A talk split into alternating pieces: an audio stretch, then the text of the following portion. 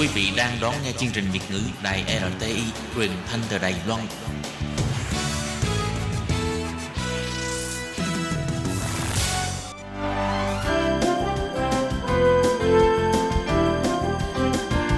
Xin mời quý vị và các bạn đến với chuyên mục Nhìn ra thế giới. Chuyên mục này gồm những nội dung liên quan đến quốc tế,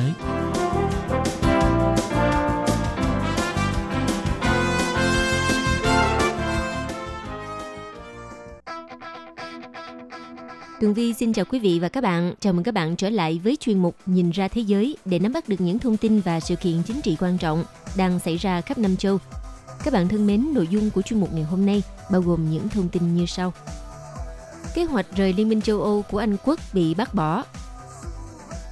Tổng thống Pháp Macron đang đưa ra một cuộc chơi mang tính quyết định để giải quyết cuộc bạo động phe áo vàng. Cuối cùng là mối quan hệ giữa Canada và Trung Quốc đang trong giai đoạn căng thẳng – sau đây xin mời các bạn cùng theo dõi nội dung chi tiết.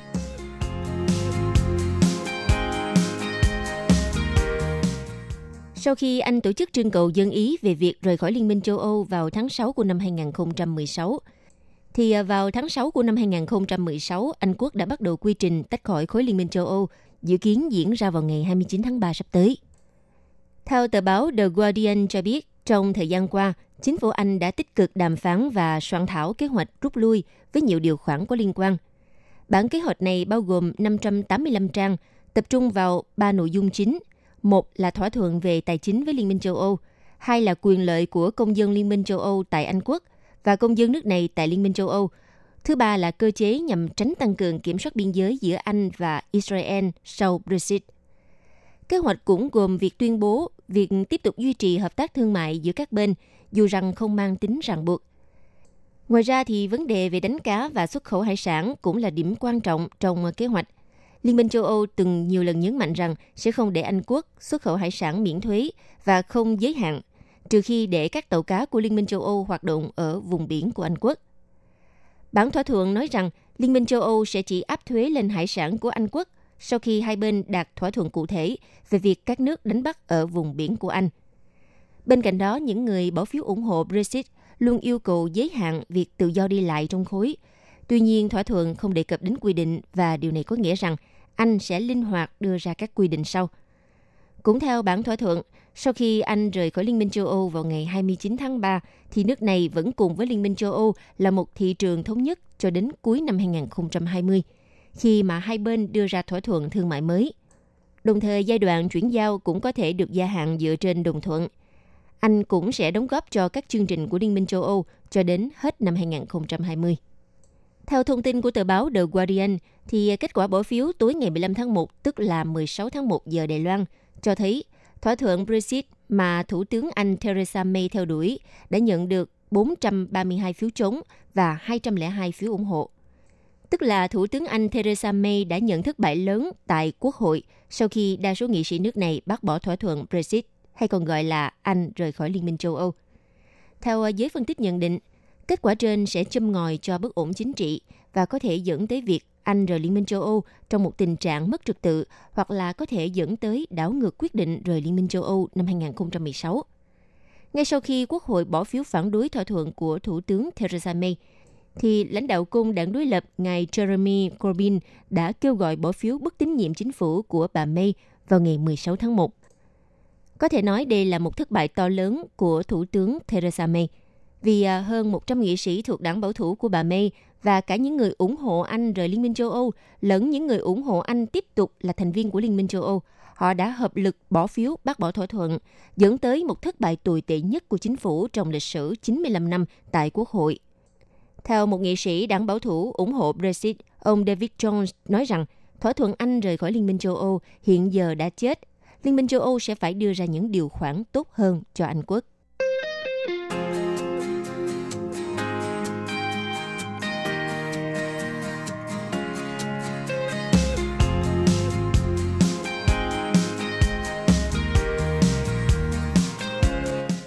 Sau cuộc bạo động phe áo vàng thì hiện nay nước Pháp sẽ có hai tháng để mà biến sự tức giận thành một giải pháp. Tổng thống Emmanuel Macron đã đưa ra lời kêu gọi thực sự cấp thiết và chính thức khởi động cuộc đối thoại toàn quốc để mà thảo luận các vấn đề mà người dân đang quan tâm. Đây cũng là một cuộc đối thoại quốc gia đầu tiên trong lịch sử nền Cộng hòa Pháp. Trong đó, tất cả các công dân sẽ được tự do bày tỏ ý kiến có liên quan đến bốn chủ đề lớn, bao gồm chính sách thuế, hệ thống tổ chức chính quyền nhà nước, chính sách chuyển đổi và phát triển nguồn năng lượng bền vững và nền dân chủ. Trích nội dung của bức thư Tổng thống Macron gửi người dân hai ngày trước khi cuộc thảo luận lớn bắt đầu. Những đề xuất của quý vị sẽ cho phép xây dựng một khế ước mới cho đất nước, định hình hoạt động của chính phủ và quốc hội, xác định vị trí của nước Pháp trong Liên minh châu Âu và thế giới. Theo giới phân tích cho rằng, bức thư này chẳng khác gì trao cho người Pháp sứ mệnh đồng hành cùng ông để mà đưa nền Cộng hòa Pháp bước tiến, đúng như tên của chính đảng ông đã thành lập năm 2016 để chuẩn bị ra tranh cử. Có thể nói, sau à, cam kết tăng lương và giảm thuế cho người có thu nhập thấp, cũng như việc tổ chức cuộc đối thoại toàn quốc là một biện pháp lớn thứ hai để mà giải quyết cuộc khủng hoảng biểu tình áo vàng đã làm chấn động toàn nước Pháp suốt hơn hai tháng qua. Và từ nay cho tới ngày 15 tháng 3 trên cả nước Pháp, chính quyền địa phương họ sẽ mở sổ thu thập ý kiến của công dân. Tuy nhiên, cuộc thảo luận không giới hạn ở các tòa thị chính, mà nó còn có thể diễn ra ở bất cứ nơi nào và bất cứ hình thức đa dạng như ở chợ, nơi làm việc hay là các địa điểm công cộng phù hợp với luật pháp và do từng cá nhân riêng rẽ hay là các chức sắc dân cử, đảng phái hay đại diện hội đoàn đóng góp. Ngoài ra, chính phủ Pháp còn à, lập thêm một đường dây điện thoại riêng để mà tiếp nhận phản ánh. Điều này rất rõ ràng rằng đang tạo thuận lợi tối đa cho người dân để tham gia. Từ à, đầu tháng 3 năm nay, các vùng và đơn vị hành chính địa phương cao nhất của Pháp cũng sẽ lập ra các à, hội nghị công dân với thành phần khoảng 100 người lựa chọn bằng hình thức là rút thăm ngẫu nhiên từ đại diện của tất cả các bên có liên quan để mà trao đổi và cho ý kiến về các đề xuất thu được. Đồng thời để đảm bảo cuộc đối thoại có thể diễn ra một cách minh bạch và vô tư, thì à, sẽ có một hội đồng 5 thành viên, trong đó hai người do Thủ tướng bổ nhiệm, hai người do lãnh đạo hai viện quốc hội đề cử và một người do Chủ tịch Hội đồng Kinh tế, Xã hội và Môi trường lựa chọn cũng đã được thành lập.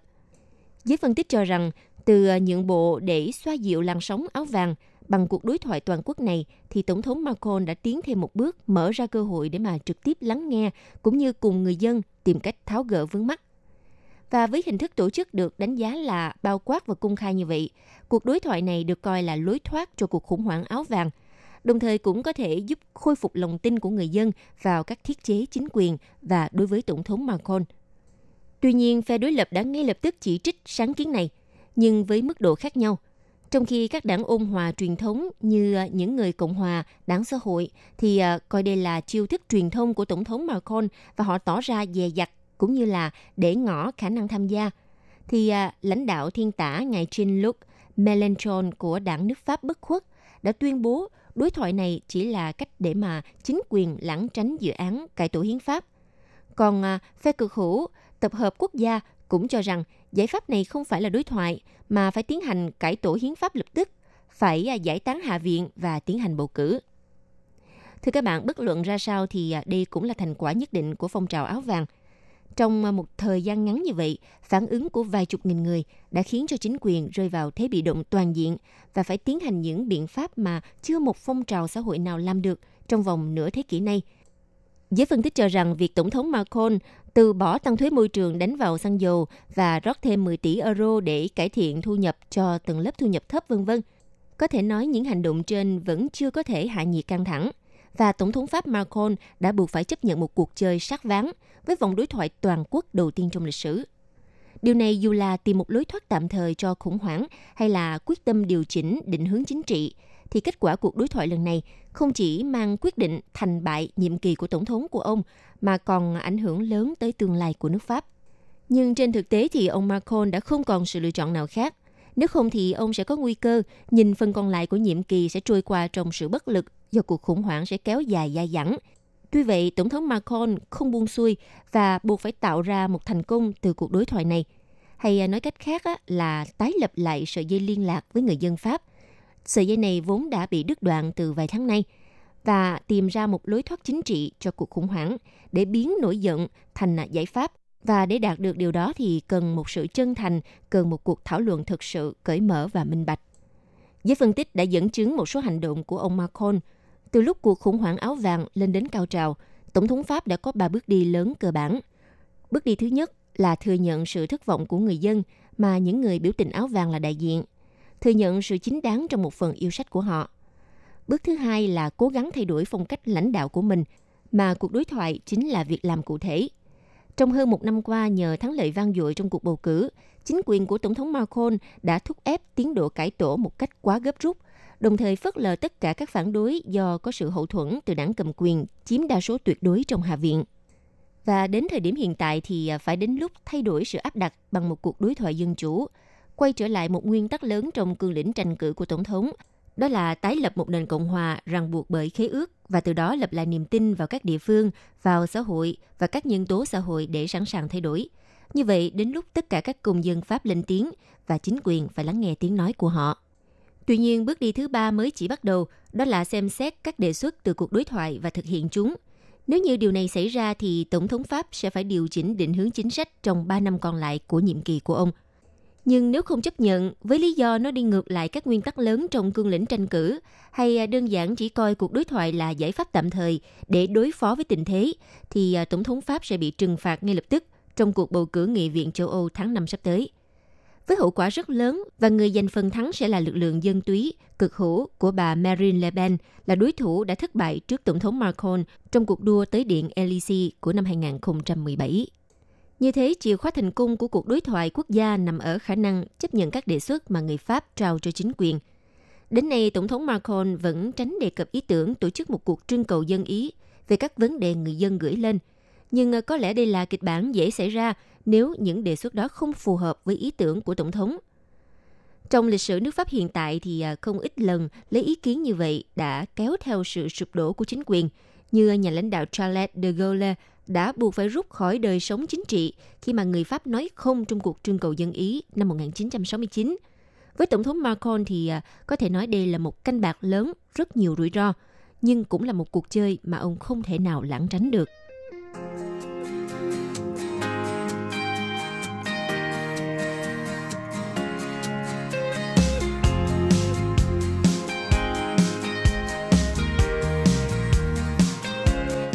Vào hôm ngày 14 tháng 1, Thủ tướng Canada ngày Justin Trudeau đã chỉ trích Trung Quốc về việc sử dụng án tử hình với một công dân Canada vì tội buôn bán ma túy và yêu cầu Bắc Kinh phải thả hai công dân Canada. Ngay lập tức, Bộ Ngoại giao của Trung Quốc nói rằng Thủ tướng Canada nên nghiêm túc nghiên cứu Công ước Vienna về quan hệ ngoại giao để không trở thành một trò cười. Vào ngày 14 tháng 1 năm 2019, Tư pháp Trung Quốc đã tuyên án tử hình đối với ông Robert Schellenberg,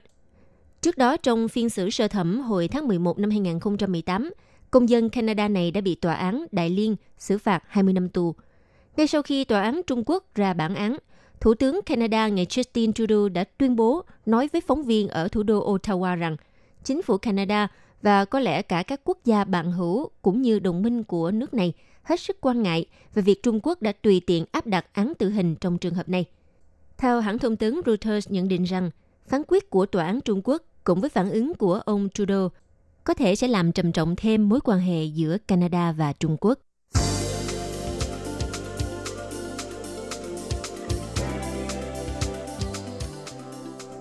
Quý vị và các bạn thân mến, vừa rồi là chuyên mục Nhìn ra thế giới do Tường Vi biên tập và thực hiện. Xin cảm ơn sự chú ý lắng nghe của các bạn. Hẹn gặp lại các bạn trong chuyên mục tuần sau cũng vào giờ này. Bye bye!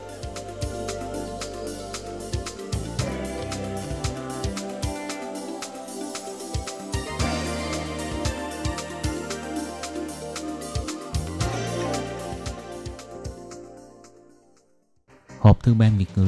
Vietnamese Service PO Box 123 gạch ngang 199 Taipei 11199 còn thư từ của thính giả Việt Nam, xin gửi đến hộp thư số 104 Hà Nội, Việt Nam. Số máy phát 886 2 2885 2254